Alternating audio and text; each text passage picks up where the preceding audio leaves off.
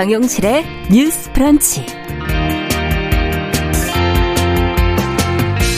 안녕하십니까 정용실입니다. 윤석열 대통령 당선인의 집무실 이전 계획을 두고 논란이 일고 있죠.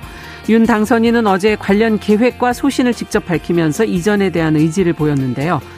자, 여기에 따르는 비용과 법적인 문제, 안보상의 위험성 등이 지금 잇따라 지적이 되고 있어서 이전을 추진하려면 고려할 것이 많아 보입니다. 자, 관련해서 어떤 소리들이 나오고 있는지 살펴보겠습니다.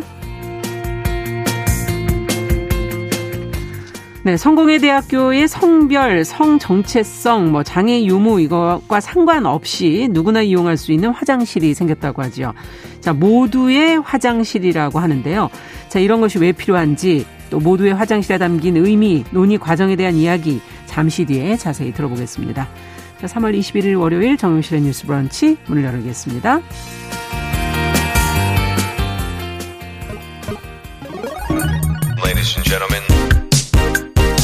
새로운 시각으로 세상을 봅니다. 정용실의 뉴스 브런치 뉴스 pick. 네, 정용실의 뉴스 브런치 언제나 청취자 여러분 덕에 이렇게 계속 이어가고 있습니다. 오늘도 757분이 지금 유튜브로 들어와 주셨는데요. 박옥란님, 미무수님, 박진호님, 써니스카이님, 어, 박진호님께서 일요일 저희가 방송 뉴부심이 있죠. 뉴스브런치 부서심리연구소 어제 특별방송 때문에 방송 못 들었다고 아쉽다고 적어주셨네요. 감사드립니다. 그리고 콩으로도 김태현님, 김진아님, 어, 그리고 진원섭님, 네, 감사드립니다. 자, 첫 코너 뉴스픽으로 저희는 시작을 하겠습니다. 월요일, 수요일은 이 두 분이 지켜주고 계십니다. 전혜연 우석대 개공 교수님, 안녕하세요. 안녕하세요. 전혜연입니다. 네, 조으론 변호사님, 안녕하세요. 안녕하세요. 조으론입니다. 자, 윤석열 대통령 당선인의 집무실 이전 계획 어제 이제 발표가 있었는데 어, 여러모로 지금 어, 목소리들이 나오고 있습니다. 뭐 우려도 있고 비판도 있고 지금 이제 윤 당선인의 구상은 무엇인지 어떤 얘기들이 오가고 있는지 좀 저희가 한번 짚어보도록 하죠. 정 교수님께서 좀 정리해 주시겠어요? 예, 윤석열 대통령 당선인이 어제 기자회견을 통해서 대통령 직무실을 용산의 국방부 청사로 옮기겠다고 밝혔습니다. 당초 공약으로 나왔던 얘기는 광화문 시대였는데요. 네. 하지만 광화문의 경우 뭐 높은 빌딩이 많아서 안보나 테러 등을 음. 보완하는 데 있어 좀 어렵다는 지적도 있었고 또 워낙 유동인구가 많다 보니 경호를 최소화한다고 하더라도 시민들의 불편이 예상된다는 논란이 예. 있었고 반면 용산의 경우에는 그곳 자체가 이미 이제 국가 안보 시설이 있기 때문에 네. 추가적인 규제라든가 그런 문제에서 오히려 낫다라는 음. 결론을 내렸다고 합니다. 그리고 윤당선인이 그렇다면 왜 자꾸 이렇게 대통령 집무실을 옮기려고 할까? 윤당선인이 후보 시절이라든가 당선된 이후에 강조한 것을 보면 청와대를 제왕정 대통령의 상징이다라고 아. 여러 번 언급을 했었고요. 네. 따라서 국민 속으로 들어가자라는 취지라고 거듭 강조하고 있습니다. 시기는 5월 10일 즉 어, 취임식 직후부터 음. 용산의 새 집무실로 출근하겠다고 밝혔고요. 그렇다면 기존 지금 현재 청와대인데 이제 새 정부가 들어서면 기존의 청와대게 되겠죠. 네. 청와대는 시민들에게 완전히 개방하겠다라는 의사를 밝혔습니다. 네. 대통령 관저는 한남동의 육군 총장 공간을 사용하게 될 것으로 알려져 있는데 이것 때문에 또 이제 지난주에 나왔던 얘기를 보면 그럼 용산 일대가 또 굉장히 혼잡해지는 거 아니냐는 음. 우려가 있었는데 네. 어제 당선인 측의 설명을 들어보면 여러 가지 경로가 있는데 교통 통제를 하더라도 음. 3분에서 5분 정도니까 음. 큰 불편이 없을 것으로 예상을 한다고 밝혔습니다. 그리고 이제 관심을 끌었던 부분이 예산인데 민주당에서 제기했던 예산 규모는 1조 원 규모이지만 네. 윤당선인 측이 어제 밝힌 예산 규모는, 규모는 496억 원을 추산치로 제시했고요.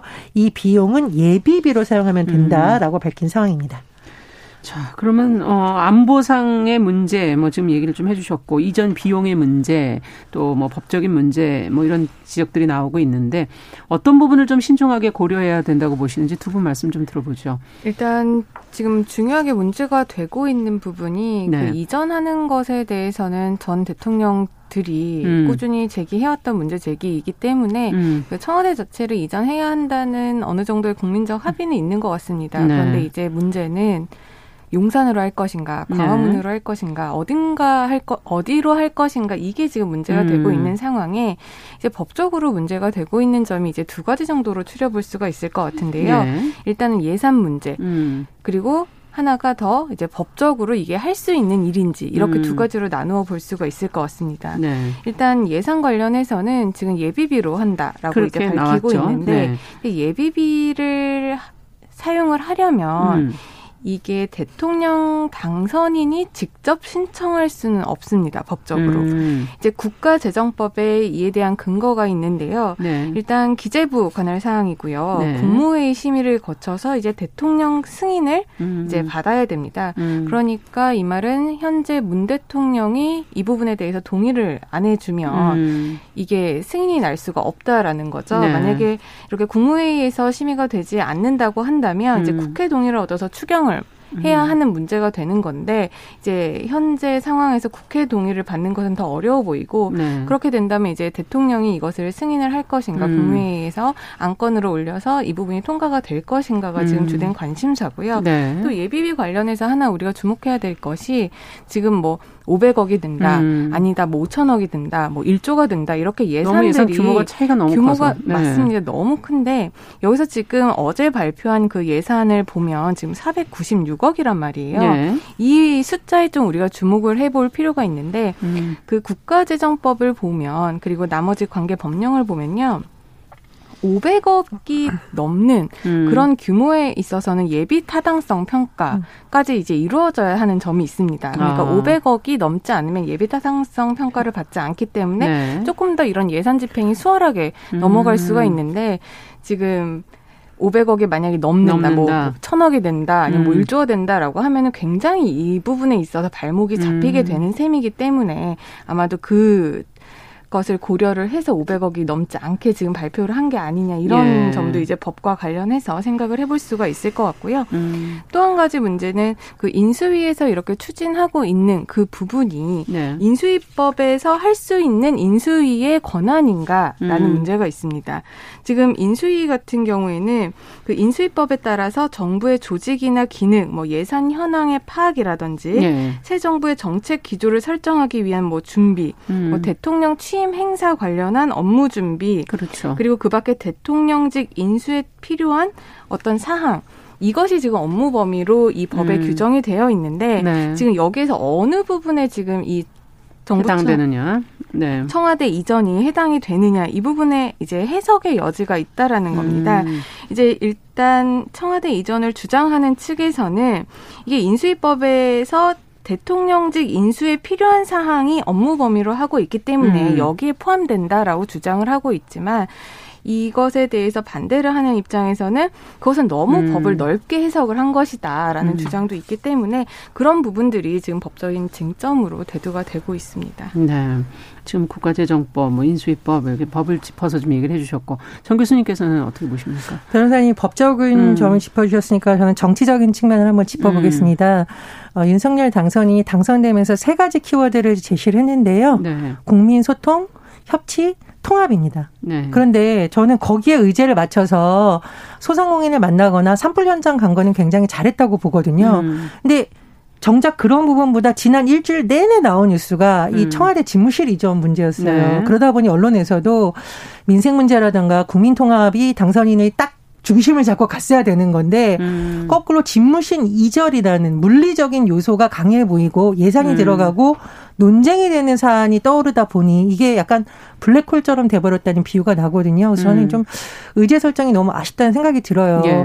아, 그- 그리고 이제 이와 창고에서 지금 여론조사 결과를 나온 걸 봤는데 네. 리얼미터가 미디어 헤럴드 의뢰로 14일부터 18일까지 전국 성인 2,521명을 대상으로 윤석열 당선인의 국정수행 잘할지 음. 잘하지 못할지 물었는데 이게 잘하겠다가 49.2%밖에 안 나왔어요. 네. 지난주에는 52.7%쓴 전주에는 네. 그러니까 이게 하락세가 나타났다는 거잖아요. 음. 그래서 한마디로 이 우리가 허니문 기간이라고 할 수 있는 대통령 당선인이 나와서 국민의 관심을 받고 음. 힘을 받을 수 있는 기간에 오히려 이런 논쟁적인 사안에 너무 많은 관심이 쏠리면서 힘을 빼지 말았으면 예, 좋겠다. 힘을 빼지 않았으면 좋겠다는 저는 생각이 음. 들었습니다. 그래서 당선인이 초기에 강조했던 뭐 국민 통합이라던가 민생 문제로 빨리 전환을 하는 게 맞다라고 보고요.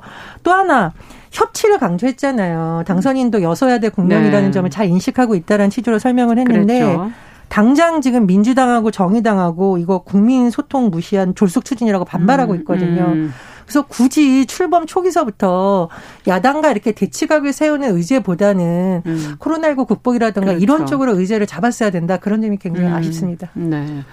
법적 정치적 측면에서 어, 살펴봤는데 긍정적 부정적 측면으로 이 문제를 또 조금 나누어서 들여다본다면 어떻게 보실 수 있을까요? 이제 긍정적인 측면은 예전부터 이제 청와대가 있는 위치가 음. 좀 이제 국민 통합이라든지 아니면 국민들 과의 관계에 있어서 좋지 않다라는 비판이 있어 왔고 좀 안쪽으로 위치해 그렇기 있죠. 때문에 네. 계속 이전을 해야 된다라는 목소리가 있었던 거는 아까도 사실이라고 음. 말씀을 드렸기 때문에 그 이전 자체 음. 그리고 국민과의 했던 약속을 음. 지킨다라는 음. 그 의미에서는 굉장히 음. 이렇게 추진을 하는 것이 긍정적으로 평가를 할 수 있겠습니다만은 음.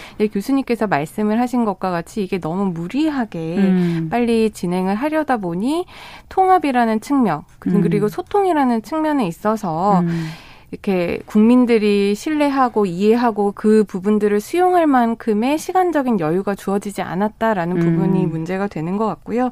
또 아까도 말씀을 교수님께서도 말씀을 해주셨지만 이런 예산이라든지 음. 그리고 정부가 출범하기 이전에 먼저 챙겨야 할 부분 그 음. 그 부분들을 혹시라도 우리가 논쟁적인 이 문제에 모든 에너지를 쏟아붓다 그렇죠. 보니 다른 음. 현안들이 좀 묻히는 묻히거나 음. 뒤처지는 것이 네. 아닐까 그런 부분에 대한 국민들의 우려는 음. 굉장히 부정적인 측면이라고 볼 수 있을 것 같습니다. 네. 어떻게 보십니까, 정 교수님께서? 예, 뭐 말씀하신 부분에 공감을 하고요. 그리고 이제 당장 뭐 안보 문제 이거는 음. 뭐여 야 보수 진보 다 좀 우려를 나타내는 부분입니다. 음. 지금 왜냐하면 국방부 이전이라는 게 음. 사람만 가면 되는 게 아니라 각종 첨단 뭐 시설 이런 것도 그렇죠. 상당히 시간이 많이 음. 걸리는 요인인데 음. 지금 안 그래도 한미 연합 훈련 앞두고 북한에서 도발 수위가 올라갈 것이라고 하는데 이런 중차대한 시기에 혹시 음. 안보 공백이 오는 거 아니냐.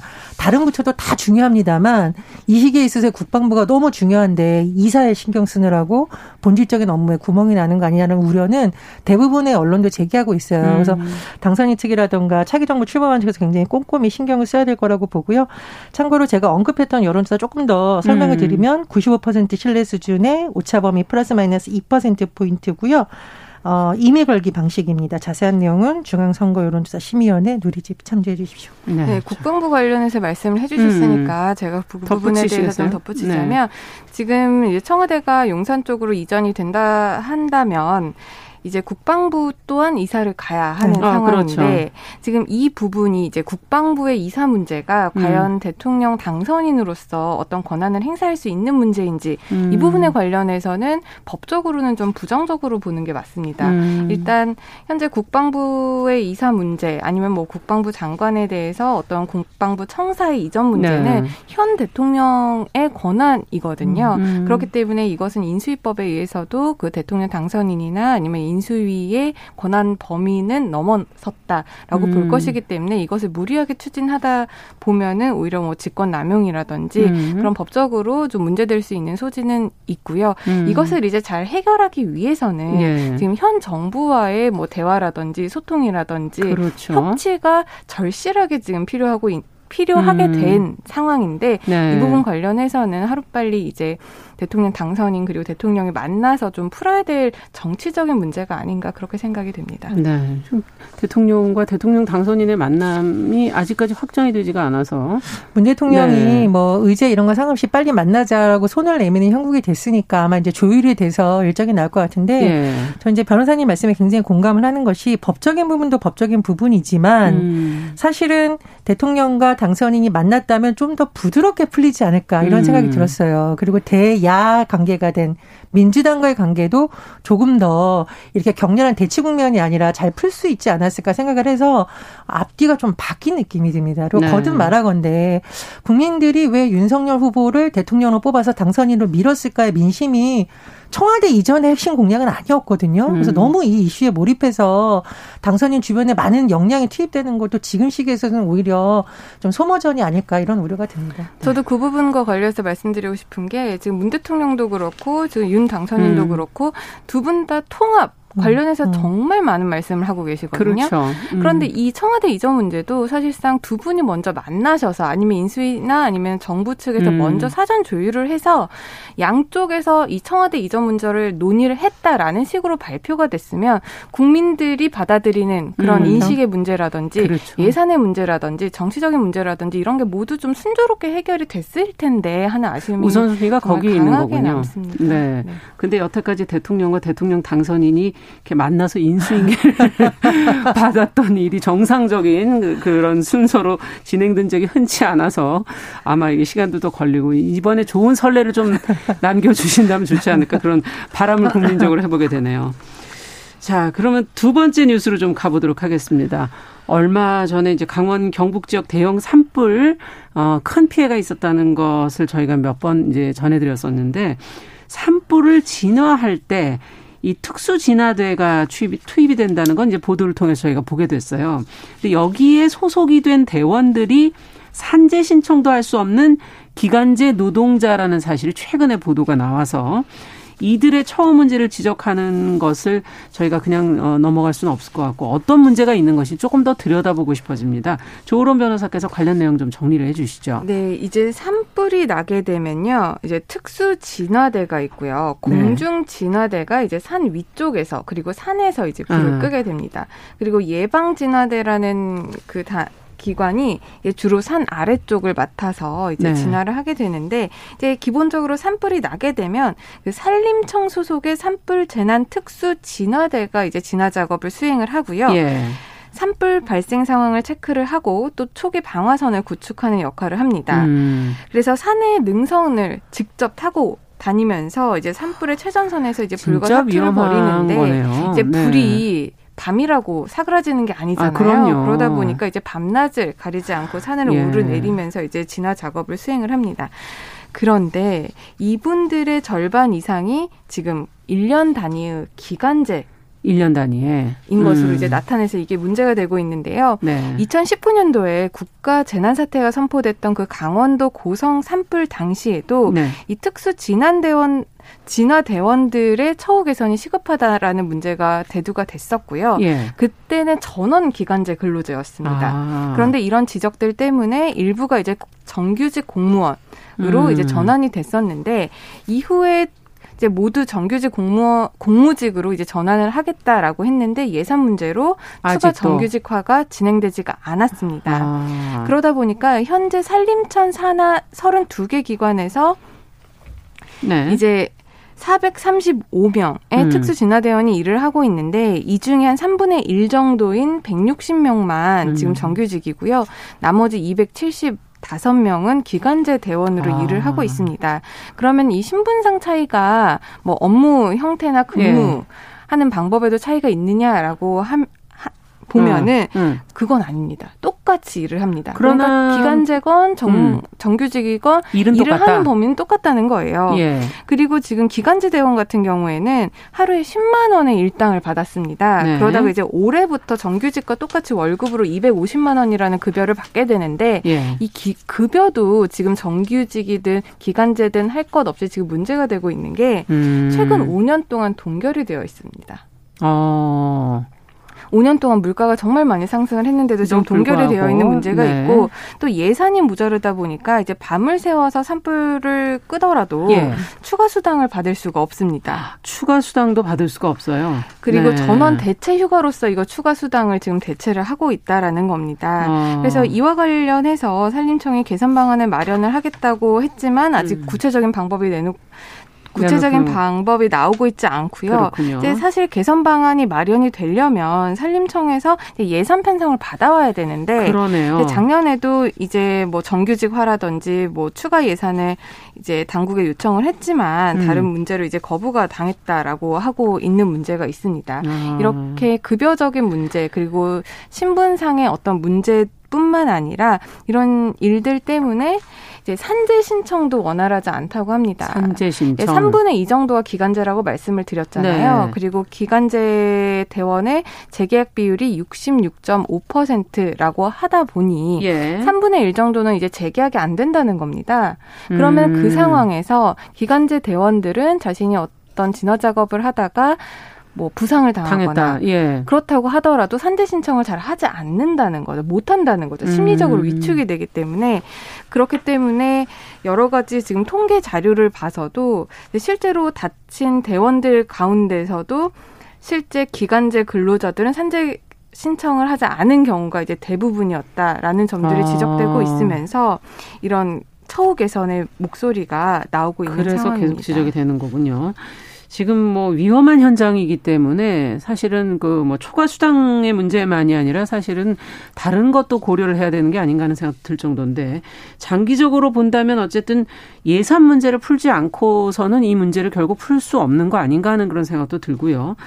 가장 시급히 개선해야 될 게 뭐라고 보십니까? 두 분께 좀 여쭤보고 싶네요. 저는 이 네. 산불이라는 것이 거의 국가 재난이고 어마어마한 피해가 그럼요. 발생을 하잖아요. 그래서 사실은 소방에 대한 부분이 계속 문제제기가 돼서 조금 개선이 됐어요. 네. 뭐 국가직화 문제라든가. 근데 지금 산림청 소속에 있는 특수진화 대원이라든가 네. 이런 부분이 지금 아직까지 해결이 안 된 부분이잖아요. 그래서 그렇죠. 제가 보기에는 국가 재난이라는 큰 틀 안에서 인력을 얼마나 어디다 들려야 되고 음. 이렇게 국가적 차원에 다뤄야지 산림청에 맡겨놓으면 결국은 산림청도 가서 예산 못 받으면 또 이게 반복이 되는 거거든요. 네. 그래서 그런 차원에서 새 정부 인수위 이제 꾸리고 하잖아요. 네. 그때 주요 과제로 삼았으면 좋겠다는 생각이 들고 대통령 윤석열 대통령 당선인이 최근에 경북 방문했습니다. 아, 울진에. 그렇죠. 그때는 네. 이제 경북에서 한 거에 뭐였냐면은 특수진화대를 그러니까 지자체 차원의 경북도에 설치해 달라는 거예요. 음. 지금 지자체는 또 그런 요구를 하고 있거든요. 그러니까 이거를 그때 그때 아 해주겠다 해주겠다 하지 말고 좀 통합적인 틀 안에서 재난을 관리해 달라. 그렇습니다. 뭐 예를 들면 네. 헬기 문제 이런 것도 심각하거든요. 그렇죠. 그런 틀 안에서 한번 다뤘으면 좋겠고요. 음.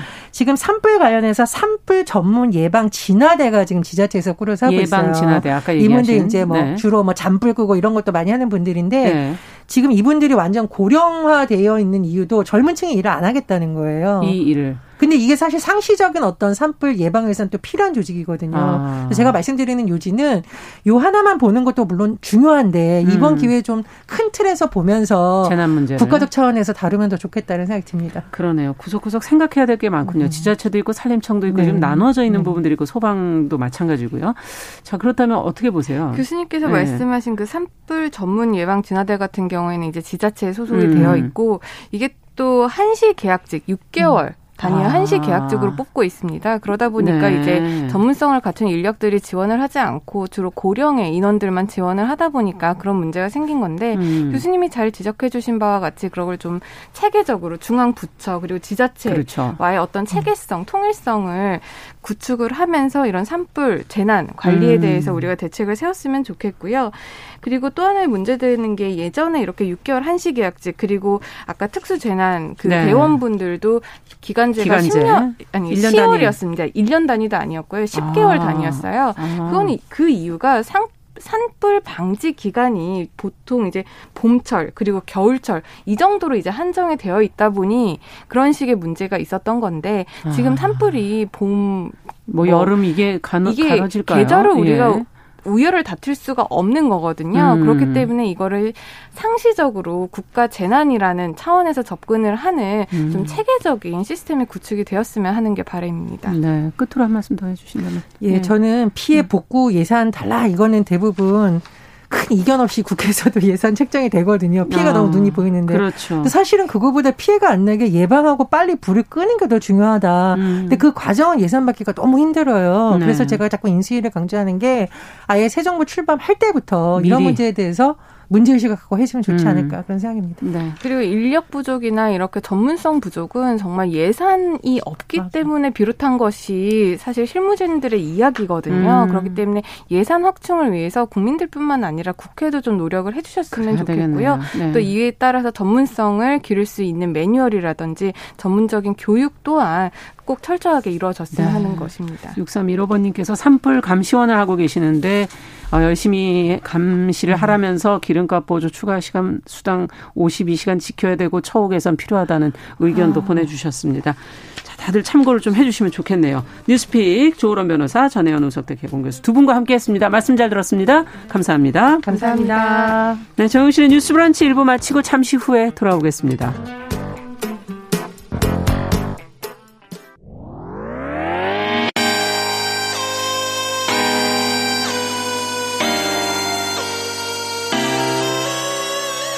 어떤 사람들은 삼루에서 태어났으면서 자신이 삼루타를 친 것처럼 생각하며 살아간다라는 음. 말이 있어요. 3분 즉석칼에 만들듯이 법안을 뚝딱뚝딱 잘 만들어내시는 분들이 왜 여기에 대해서는 음. 이렇게 직무유기를 하고 있을까 그런 문제가 들고 따끔하게 이 예. 여성 팬티에 달려있는 정체불명, 의미불명의 리본에 대해서 생각을 하게 됩니다. 도대체 이 아이는 왜 있는가? 경쾌하게. 정말 그런가요? 외신도 당황한 거죠. 이 사건을 보고 예. 도대체 한국에서 무슨 일이 벌어지고 있는 거냐. 음. 이거 한국의 성보수주의 때문 아니냐. 할 말은 하면서 같이 고민해보겠습니다. 고민해보겠습니다. 세상을 보는 따뜻한 시선. 정용실의 뉴스 브런치. 네, 정용실의 뉴스 브런치 듣고 계신 지금 시각 11시 31분입니다. 한 가지 주제를 좀 집중적으로 저희가 살펴보는 월요 인터뷰 시간입니다. 최근에 국내 대학교에 설치가 된 평등한 화장실 한 칸에 지금 관심이 쏠리고 있습니다. 뭐 남녀노소, 장애인, 비장애인 모두 이용할 수 있는 어, 성공회 대학교의 모두의 화장실이라는 곳인데요. 이 한 칸을 만들기까지 쉽지 않은 과정을 거쳤다고 하네요. 오늘은 이 모두의 화장실 설치를 도운 한국 다양성 연구소 김지학 소장 전화 연결해서 어 이런 시설이 갖는 의미와 논의 과정을 좀 살펴보도록 하겠습니다. 자, 김 소장님 안녕하세요. 네, 안녕하세요. 네, 반갑습니다. 어, 성공회대 내에 생긴 그 모두의 화장실, 어, 뭐, 성중립 화장실보다도 또 더 이용자 범위가 넓은 것 같은데, 좀 구체적으로 더 설명을 해 주시죠. 어떤 차이가 있는지. 아, 네, 그렇습니다. 성중립 화장실은 이 성별 구분이 불편해서 화장실을 사용할 수 없는 사람들을 위해서 성별 구분이 없는 화장실이 필요하다라는 생각에서 시작됐다고 할 수 있는데요. 네. 일단 남녀 공용 화장실과 명확히 구분이 필요합니다. 음. 천장부터 바닥까지 전부 다 막혀 있는 독립된 1인 공간이라고 생각해 주시면 좋을 것 같고요. 예. 가정집에 하나씩 다 갖고 있습니다. 아, 그렇군요. 집에 있는 화장실 갖다는 거군요, 결국은. 그렇죠. 네. 혼자 들어가서 혼자 문 잠그고 사용하잖아요. 음. 이런 1인 공간에 변기와 세면기만 들어 있는 그런 형태라고 생각해 주시면 될 것 같습니다. 네. 거기서 이제 더 나아가서 사실 불과 몇십 년 전만 하더라도 집 밖에는 남자 화장실밖에 없었거든요. 음. 바깥 일은 남자만 하고 여성들은 집에만 있다는 생각 때문이었던 거죠. 아. 그러다가 여자 화장실이 점차 생겨나기 시작했고요. 예. 또 공공 화장실은 비장애인들만의 화장실이었던 거죠. 그렇죠. 그러다가 장애인 화장실 설치에 대한 목소리가 높아지자 장애인 화장실도 생기기 시작했습니다. 음.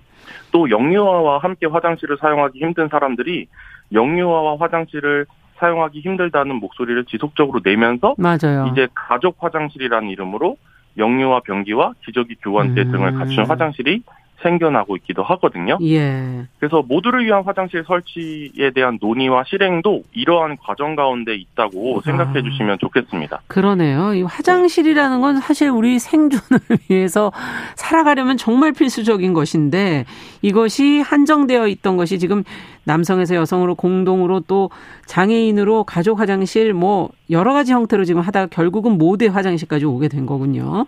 네, 그렇습니다. 예, 일상생활을 하기 위해서 음. 화장실은 누구나 사용해야 되는 필수적인 공간이기 때문에 맞아요. 화장실을 사용할 수가 없으면 학교, 직장, 대중교통 그 어떤 공간에도 마음 편히 있을 수가 없잖아요. 맞아요. 그래서 네. 최대한 모든 사람이 사용할 수 있는 화장실을 만들고자 노력하는 음. 것이고요. 기본인 거고 화장... 어떻게 보면. 네. 그렇죠.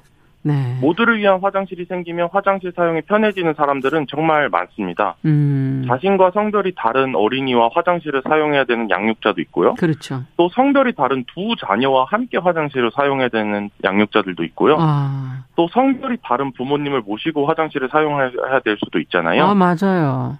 그리고 다양한 유형의 장애를 가진 장애인들, 그리고 음. 장애인과 활동 보조인의 성별이 다른 경우도 많고요. 네. 또 성별 이분법이 불편한 사람들, 트랜스젠더, 음. 젠더퀴어, 논바이너리들도 그렇죠. 있습니다. 아. 이, 이 화장실을 만드는데 이제 소장님께서 도움을 주셨다 그러는데 어떤 역할을 하신 거예요?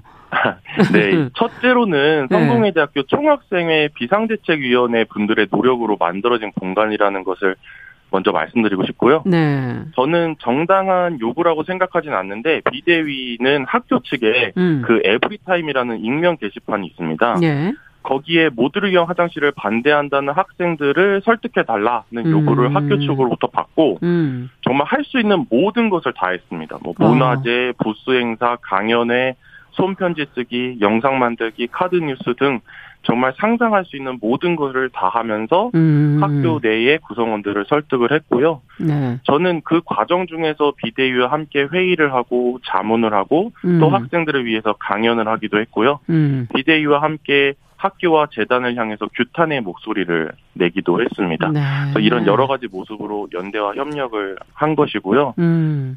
저 모두를 위한 화장실이 한국다양성연구소의 메인 캠페인 중에 하나이기 때문에 네.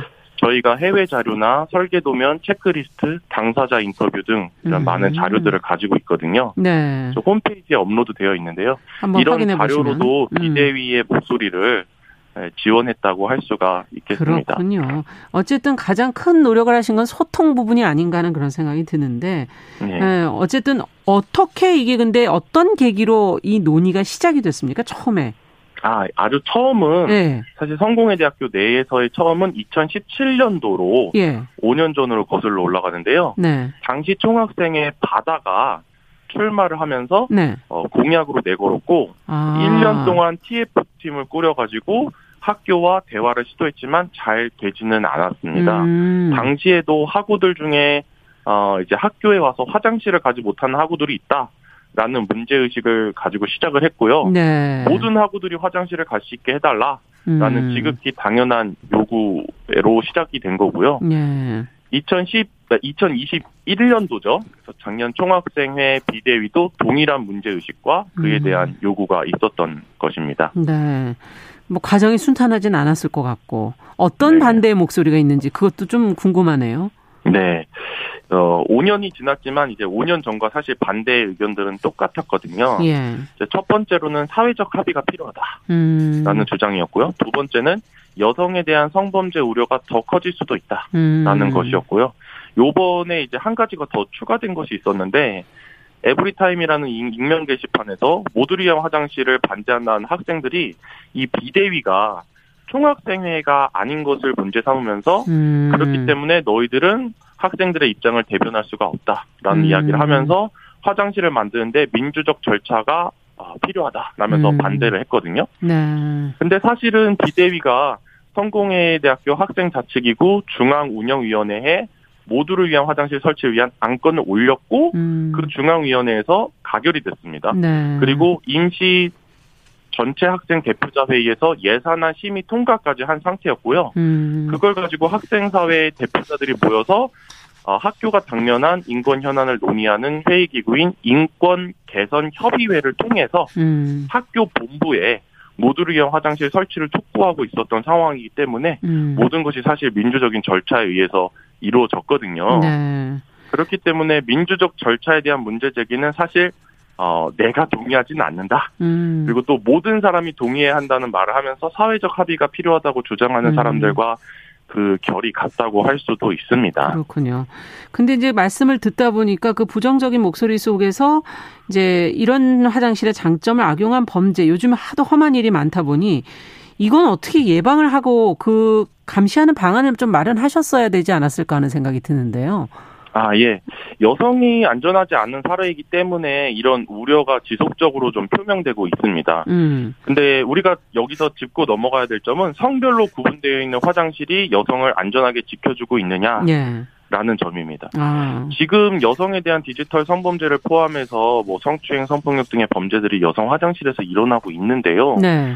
그렇다면 이미 성별 분리가 여성에게 다, 안전을 담보해 주지는 않고 있다는 뜻인 거죠. 예. 그러면 우리는 사실 더 근본적인 문제의 원인을 찾아야 됩니다. 음. 왜 여성들이 용변을 보는 것을 촬영하는가? 음. 왜 그게 돈이 되는가? 음. 여성을 성적으로 대상화하고 도구화하고 있는 이 사회 자체를 뜯어 고쳐야 되는 것입니다. 음. 그래서 여성이 안전한 사회를 만들어야 여성이 화장실에서도 안전한 것이거든요. 음. 그러기 위해서는 제대로 된 성교육, 성평등 교육, 인권 교육이 필요합니다. 그렇죠. 그래서 가해자 처벌도 제대로 돼야 되고요. 음. 근본적인 문제의 원인을 파악하고 해결책을 내야만 음. 문제가 해결될 수 있습니다. 네. 이 성별 음. 분리는 음. 안전을 위한 근본적인 대책이 될 수 없고요. 그러네요. 모두를 위한 음. 화장실은 여성, 성소수자, 장애인, 영유아 등 정말 그야말로 모든 사람이 안전하고 깨끗하게 음. 존엄하게 자기 자신의 모습 그대로 화장실을 음. 사용할 수 있어야 된다는 이야기로 네. 어, 여성의 안전도 당연히 모두를 위한 화장실의 논의에 포함됩니다. 그렇군요. 근데 이제 어떤 형식으로 어떤 과정을 거쳐서 설득이 됐을까? 이게 지금 우리 사회도 항상 항상 어느 문제든 보면 의견이 다른 분들이 있고 이걸 설득하는 과정이 네. 상당히 중요한데 네. 궁금하네요. 그렇죠. 일단 첫째로는요. 학교 측에다가는 모든 사람이 동의하는 합의는 이뤄낼 수도 없고 그럴 음. 필요도 없다는 것을 계속 강조를 했고요. 네. 화장실을 가지 못한 학우들이 있다는 거 음. 그리고 그것을 해결하는 것은 학교의 책임이라는 것을 계속 강조했습니다. 음. 그리고 두 번째는 아까도 잠깐 얘기했듯이 비대위가 학교 내의 모든 구성원들에게 좀 더 가까이 다가가기 위해서 음. 모두를 위한 화장실에 대한 필요성을 설명하는 어, 임기 내내 네. 그렇죠. 설명을 1년 내내 온라인, 음. 오프라인 행사 설명의 교육을 정말 지속적으로 계속 진행했습니다. 네. 결국은 어떻게 보면 시간과 노력과 네. 이런 것들을 모든 소통을 위해서 다 쓰신 거 아닌가 이런 생각이 들고 이게 참 지난하긴 한데 이 과정이 또 가지는 의미가 분명히 있는 것 같고요. 네. 어, 그래서 이제 성공에 대해서 만들어진 모두의 화장실 이것의 상징성 이것이 생긴 갖는 의미 또 좀 정리를 해주시죠. 예. 저는 정말 큰 의미와 상징성을 가진다고 생각하는데요. 일단 첫째로는 사회적 합의에 대한 부분입니다. 음. 지금 포괄적 차별금지법 제정에 있어서도 사회적 합의가 필요하다 이런 정치인들이 있습니다. 음. 이는 자신들의 역할을 방기하는 것이라고 생각하는데요. 네. 어떠한 정체성을 가지고 있더라도 차별당해서는 안 된다라는 음. 것이 이제 국가와 국가의 철학과 비전으로 입법을 통해서 제시돼야 되고 네. 그 과정을 통해서 시민들을 설득해 가야 되는 것이 국회의원과 정치인들이 해야 할 일. 일이기 네. 때문인데요. 음. 그래서 이번 성공회 대학교의 위한 화장실 설치도 사실 민주주의와 인권은 음. 만장일치 혹은 다수결이 아니라 어, 돈이나 효율성 등 음. 자본주의적인 관점에서 벗어나서 사람 중심 그리고 모두가 포함되는 사회를 만들어가는 그 가치에 대한 이야기라는 것을 확실히 했다는 데 큰 의미가 있고요. 네. 두 번째로는 1년 내내 학교 내 모든 구성원들, 즉 교수, 교직원, 학생들에게 모두가 포함되는 학교를 만드는 것이 무엇인가라는 것을 깊이 있게 고민할 음. 수 있는 시간을 음. 가질 수 있도록 다양한 활동을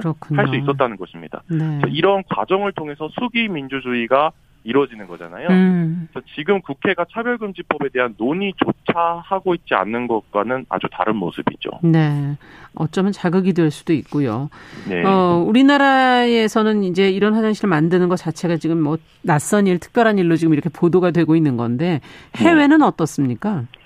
해외는 사실 영미, 유럽, 일본 등에서 이미 universal design이나 음. barrier free라는 이름으로 활발히 진행되고 있습니다. 네. 아, 최근 대만에서 논의가 활발히 진행되고 있고요. 네. 미국은 주마다 다르긴 하지만 법으로 공공기관이나 학교에는 모두를 위한 화장실을 설치해야 한다고 정한 주도 있고요. 어. 많은 대학들에서는 이미 모든 건물 1층에는 모두를 위한 화장실로 설치하는 것을 기본적인 문화로 이제 정착되고 음. 있습니다. 네. 특히 뭐 우리가 아주 익히 잘 알고 있는 하버드대와 예일대 같은 유명한 대학교에는 음. 캠퍼스 내 모듈형 화장실이 수십 군데가 있어서 학교 내 모듈형 화장실 그러네요. 지도가 따로 있을 정도입니다. 네.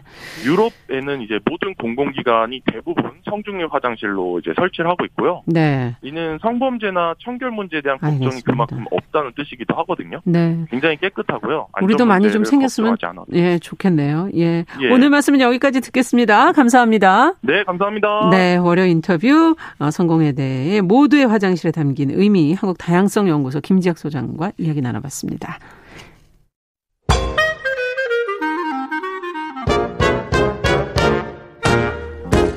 모두가 행복한 미래.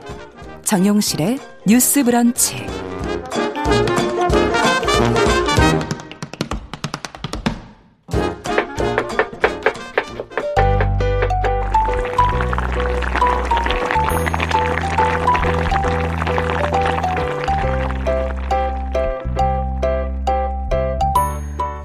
건강한 식탁 시간입니다. 음식과 식생활에 대한 정보 트렌드까지 재밌게 전해드리고 있습니다. 오늘도 홍신의 요리연구가 자리해 주셨어요. 어서 오세요. 네, 안녕하세요. 아, 오늘은 뭐 한때 외식업계를 주름 잡던 이 패밀리 레스토랑에 대한 네. 얘기를 좀 해보자고요. 그렇죠. 이것도 어, 너무 옛날 얘기인가? 어, 옛날 얘기라고 할 수도 있지만 네. 사실 요즘에 약간 화두가 되고 있는 것이기도 해요. 어, 그래요? 네, 요즘에 왜그 호주의 뒷마당 스테이크하우스가 있지 않습니까? 음. 아웃땡 스테이크 네. 거기가 뭐 되게 논란에 많이 휩싸였는데 아. 어, 한 닭 전문 브랜드 음. 기업이 인수를 하게 되면서 원래 사모펀드에 아. 있던 거를 그 약간 뭔가 질이 바뀌었다 해갖고 어. 소비자들의 분노를 사고 있는 사태가 있죠 지금. 예. 뭐 양이 적어졌다, 뭐 음. 이건 전자레인지에 돌려 먹는 맛이 아니냐, 뭐 이런 약간 여러 가지 아. 얘기가 나오고 있기는 한데 이게 어떻게 보면은 지금 이 사태가 그냥 저냥 하루 이틀 만에 일이라기보다는 예. 패밀리 레스토랑이라는 거 자체가 약간 지금은 개념이 조금 없어지고 음. 그리고 이 뒷마당 스테이크하우스마저도 스테이크 전문점으로 인식이 되면서 음. 조금 우리가 다르게 접근을 하고 있는 게 아닌가 하는 생각이 들어가지고요. 기대도 좀 다르고 그렇죠. 네. 그래서 지금 패밀리 레스토랑 얘기를 조금 한번 해보면 좋겠다 싶었습니다. 네, 이게 사실은 어 90년대 후반부터 한 2000년대 중반까지 제가 한창 애를 키울 동안에 아. 예 그때 한창 전성기였던 것 같아요. 애를 데리고 가기 굉장히 좋은 곳이었죠. 갈수 그 있는 데가 사실 별로 없었잖아요. 별로 없는데 네. 근데 그나마 우리나라에서 high chair라고 하는 어린이용 의자가 준비가 되고 그렇죠. 네. 의자가 준비가 되고 음. 또 booth seat라 그래 가지고 음. 가족들끼리만 앉을 수 있는 예. 약간 뭔가 열차칸 같은 그렇죠. 그런 의자, 그러니까 굉장히 어. 뭔가 private하면서도 친절하고 어. 애를 데리고 갈 수 있고 내 마음대로 많이 먹을 수 음. 있는 하지만 가격적인 거는 조금 부담이 될 수 있었죠. 그렇죠. 네. 그런데 이게 한동안 또 카드사 제휴라든지 맞습니다. 그렇죠. 할인이 굉장히 많이 되기 때문에 일부러 여기를 찾아가시는 고객분들도 굉장히 만들었어요. 그렇죠. 맞아요. 카드를 만들기도 하셨죠. 네. 네. 근데 어떻게 보면은 그러니까 네. 지금 90년대 말씀을 하셨지만 전성기일 때가 90년대는 맞았던 것 같아요. 음. 생각해 보면 지금 우리가 알고 있는 큰 레스토랑이라고 하는 뭐 그래요. 금요일이 좋은 네. 레스토랑이라든지 네. 이거 뭐 얘기하기가 되게 힘드네요. 아, 네 알겠어요. 뭔지. 네. 그렇죠. 네. 뭐 음. 어, 뭐 양념이 많 아, 그게 어, 뭐라고 해야 되나? 아, 대충 하세요. 네. 이런 식당들 이름을 기억하고 있는 이런 어. 식당들 대부분이 다 90년대에 굉장히 성대하게 발전을 그렇죠. 많이 하게 됐던 것들이고 뭐 우리 동네에 있냐 없냐 이게 중요할 그렇죠. 정도로 한동안 제가 충격적이었던 음. 거는 아예 유럽에 있는 시장을 옮겨온 것 같은 그런 아, 식당이 맞아요. 있었어요. 이게 지금 없어졌기 때문에 얘기를 할 수 있는데 그 마르쉐라고. 그 어쩐 패밀리 레스토랑의 거의 마지막 정도에 나왔죠. 그렇죠. 네. 뭔가 좀 뷔페랑 같이 겹쳐 네. 있으면서 시장에 가서 음식을 사 먹는 것 그렇죠. 같은 그런 느낌이었고 여행지 같은 음. 그런 곳이었는데 우리 아들이 여기서 하도 땡깡을 펴가지고 끌고 기억이 나왔습니까? 많이 납니다. 네, 들어 누웠었던. 네, 지금 이 아들이 대학생이라 얘기하면 이제 막 뭐라 할 텐데 일단 제가 생각했을 때 네. 처음 패밀리 레스토랑이라고 등장을 했던 거는 네. 우리나라에서 약간 Tomorrow Tiger라는 거 기억 아. 안 나시세요? Skylark.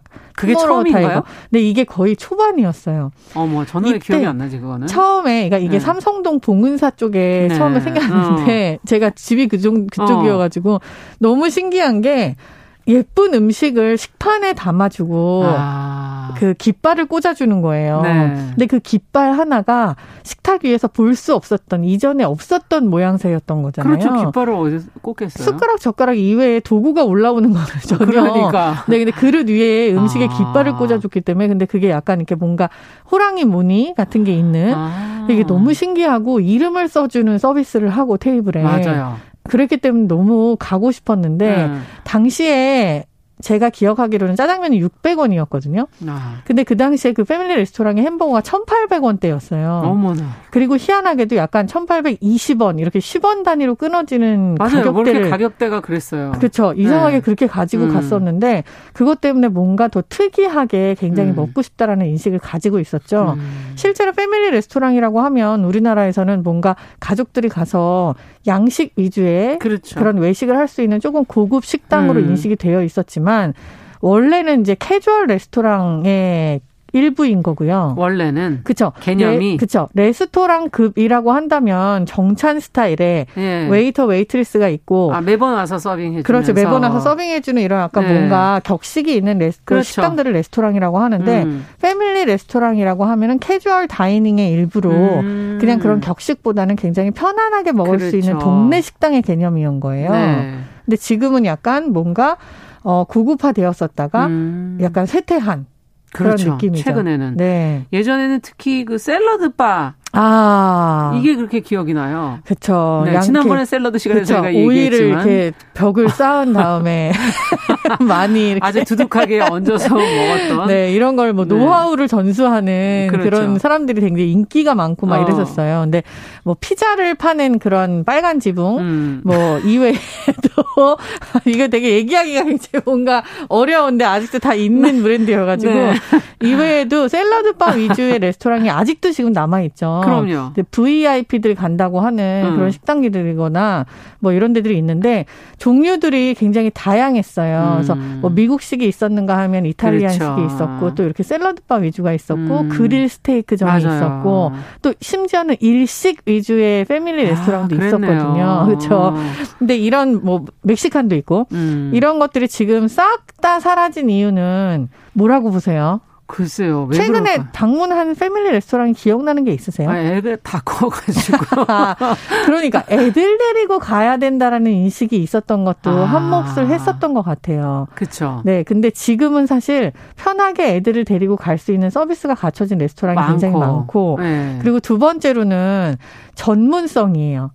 옛날에는 음. 이게 패밀리 레스토랑이라고 해갖고 국적 불문의 음식들을 다 편하게 먹을 수 있도록 이것저것 고를 게 정말 많았잖아요. 그리고 뭔가 이름도 되게 희한했어요. 세트도 엄청 많고. 세트도 많고. 그래서 네. 이거를 뭔가 특별한 음식으로 받아들일 수 있었는가 하면 음. 지금은 이런 것들을 더 세분화하고 쪼개서 뭐 음. 뭐 베트남식 뭐 태국식. 아 요즘엔 정말 그러네요. 그렇죠. 뭐 미국식 steakhouse, 뭐 음. European steakhouse. 더 세분화해서. 더 세분화해서. 그래서 뭐 프랑 프랑스도 뭐 음. French soup 전문점, 아. onion soup 전문점 이렇게 뭔가 나눠져 있는 거를 소비자들의 욕구 자체가 굉장히 세분화하고 아. 쪼개져 있기 때문에 패밀리 레스토랑 자체가 지향하는 바하고는 조금 맞지 않다. 그렇군요. 그래서 지금은요, 약간 어떻게 보면 이게 지역 불균형이라고 얘기를 하기도 예. 하지만 지방에는 아직 남아있는 패밀리 레스토랑들이 많이 있어요. 오. 상대적으로 서울에서 굉장히 유행을 했었던 그 시기에 지방은 혜택을 받지 못하고 있었던 그랬죠. 곳이 많았잖아요. 예. 그런 곳들이 지금 이제 생겨서 조금 이제 조금 뭔가 붐업이 되는 음. 그런 느낌들도 없지 않아 있죠. 시차를 가지고 있는 거군요. 네. 네. 정말 그 패밀리 레스토랑이 그러면 다 지방으로 간 겁니까? 그럼 어디로 어디로 흡수가 됐나요? 아니, 사라졌나요? 완전히 네, 사라졌어요. 어. 그러니까 소비자들의 욕구가 일단은 조금 더 고급화되고 세분화되고 음. 그리고 예전처럼 이렇게 서비스 위주의 식당 플러스 음. 맛이라든지 질이라든지 이런 거를 기대하는 그러니까 전반적으로 식문화의 질 자체가 어. 올라간 거죠. 네. 그리고 패밀리 레스토랑의 대부분의 고객들이 젊은 사람들의 데이트 혹은 음. 아이를 데리고 가는 신혼부부들 그쵸 그런 네. 쪽이었는데 지금은 아이를 데리고 갈 수 있는 식당이 아까 말씀드린 대로 많아졌고 음. 젊은 사람들의 데이트 장소가 이렇게 넓은 패밀리 레스토랑이 아니라 음. 조금 자기들만의 뭔가 특별한 개성이 강한 아. 그런 장소를 찾고 있기 때문에 이런 대규모 식당들이 SNS로 확인해서 맛집을 이렇게 맞죠. 다 보고서 네. 가시니까 그리고 또 이렇게 음. 특이하고 계속 뭔가 시즈널로 바뀌고 계속 이게 음. 변하는 거예요 소비자 욕구가. 그렇기 때문에 요거를 따라가기가 적응하기 힘드네요. 힘들었겠죠. 대기업들이 네. 운영하는 남아 있는 브랜드들은 그러면 어떻게 변화하고 있나요? 전망은 어, 떻게 하세요? 지금 패밀리 레스토랑이라는 단어 자체는 아마 사라질 거예요. 음. 그러니까 지금 현재 남아 있는 패밀리 레스토랑들도 음. 다 세교 그러니까 다 세분화한 그런 이름들을 가지고 있어요. 뭐 음. 이탈리안 음식 전문 뭐 레스토랑 마늘에 미치다 네. 뭐 이런 음. 아니면은 뭔가 스테이크 하우스라는 이름 아. 혹은 파스타 전문점, 피자 아. 전문점 이런 식으로 구분되어져서 전문 음식을 가지고 있기 때문에 앞으로는 질이라든지 음식 질이라든지 서비스를 조금 더 음. 획기적으로 확대한 개념의 패밀리 레스토랑들이 이름을 바꿔서 음. 탄생을 할 것 같고요. 어, 어떻게 보면 우리나라 사람들이 점점 더 조금 한식 쪽을 더더 많이 요즘에요? 쳐주는 것 같아요. 그래서 어. 한식이 패밀리 레스토랑화 되는 경우가 지금은 또 생겨요. 아 있었죠. 그렇죠. 불고기를 전문으로 네. 한다든지 갈비를 전문으로 맞아요. 하면서 대규모로 패밀리들을 이렇게 음. 다 영입할 수 있게끔. 음. 지금은 이런 형태의 한식 식당들이 공항이라든지 열차역 음. 이런 데에 굉장히 많이 들어가서 성황리에 그렇죠. 어. 잘 영업을 하고 있어요. 네. 그래서 이거를 조금 대중화하는 데 기여할 수 있는 게또 음. 어떻게 보면 패밀리 레스토랑의 디벨롭된 형태가 아닌가 음. 싶습니다. 네. 참 추억이 그리운 분들도 계실 텐데 여러 가지 생일 때 탬버린 쳐주면서 다 같이 시끄럽게 노래해 주는 게 예. 저는 되게 좋았거든요. 어. 저희 집에서는 생일. 파티를 이렇게 시끌벅적하게 안 해줬으니까 할 게 없는데 집에서. 네, 그래서 대학교 네. 때는 이제 패밀리 레스토랑에 간다라고 어. 하면 막 정말 예쁜 옷을 입고 친구들하고 같이 가서 그렇죠. 네, 생일이라고 어쩌다 얘기하면 정말 쏘는 거죠. 아, 그럼요. 네. 그럼 막 촛불 켜갖고 막 탬버린 치고 막 한 여덟 명이 와갖고 얘기, 노래를 해주곤 하는 그런 정말 초특급 서비스를 해줬었잖아요. 아니 추억의 얘기만 하지 마시고 추억의 메뉴를 지금 뭐 만들어 볼 거 한 가지 정도는 좀 얘기를 해주시고 넘어가야 되는 거 아니에요? 이게 약간 그리우시면요. 네. 어, 감자튀김을 네. 좀그 토마토 소스에다 이렇게 부어 갖고 소스를 부어서 치즈를 음. 넣고 구워서 만드는 그런 음식도 있었고요. 아. 저희 식당에서 지금 약간 retro concept로 어. 한 일주일 정도 pop-up을 하긴 하는데 네. 몬테크리스토라는 메뉴가 있었어요. 아, 뭐였더라? 이게 햄 치즈 샌드위치를 튀겨요. 아. 그렇게 해갖고 잼이랑 같이 먹는. 네. 네. 그게 또 이렇게 따끈따끈하게 튀겨갖고 나온 맛있겠는데. 정말 엄청 맛있는데 네. 칼로리가 되게 높잖아요. 음. 이것도 이렇게 세모나게 산처럼 잘라서 옆으로 음. 쪼르륵 세워가지고 네. 사진을 탁 찍으면 엄청 이쁩니다. 근데 이 몬테크리스토 샌드위치라는 음. 거를 이제 음. 샌드위치를 발명한 그 백작 이름이라고는 아. 알려져 있죠. 근데 그 샌드위치를 집에서 햄치즈를 네. 이렇게 샌드를 딱한 다음에 한번 지져가지고 음. 잼이랑 같이 드셔보시는 것도 옛 추억이 방울방울 아. 할수 있는 좋은 방법이라고 봅니다. 네, 옛 추억이 방울방울. 지금 박진호 네. 씨께서 생일 파티 추억이 나신다. 네, 맞아요. 우리 또래는 다 있습니다. 그러니까요. 어, 탬버린이 집에는 없다는 얘기까지 아. 해주시고. 네. 자, 추억의 패밀리 레스토랑 이야기 해봤습니다. 건강한 식탁 홍신의 요리연구가와 함께했습니다. 말씀 잘 들었습니다. 감사합니다. 자, 정유실의 뉴스 브런치 월요일 순서 여기서 같이 인사드립니다. 저는 내일 다시 뵙겠습니다. 안녕히 계십시오.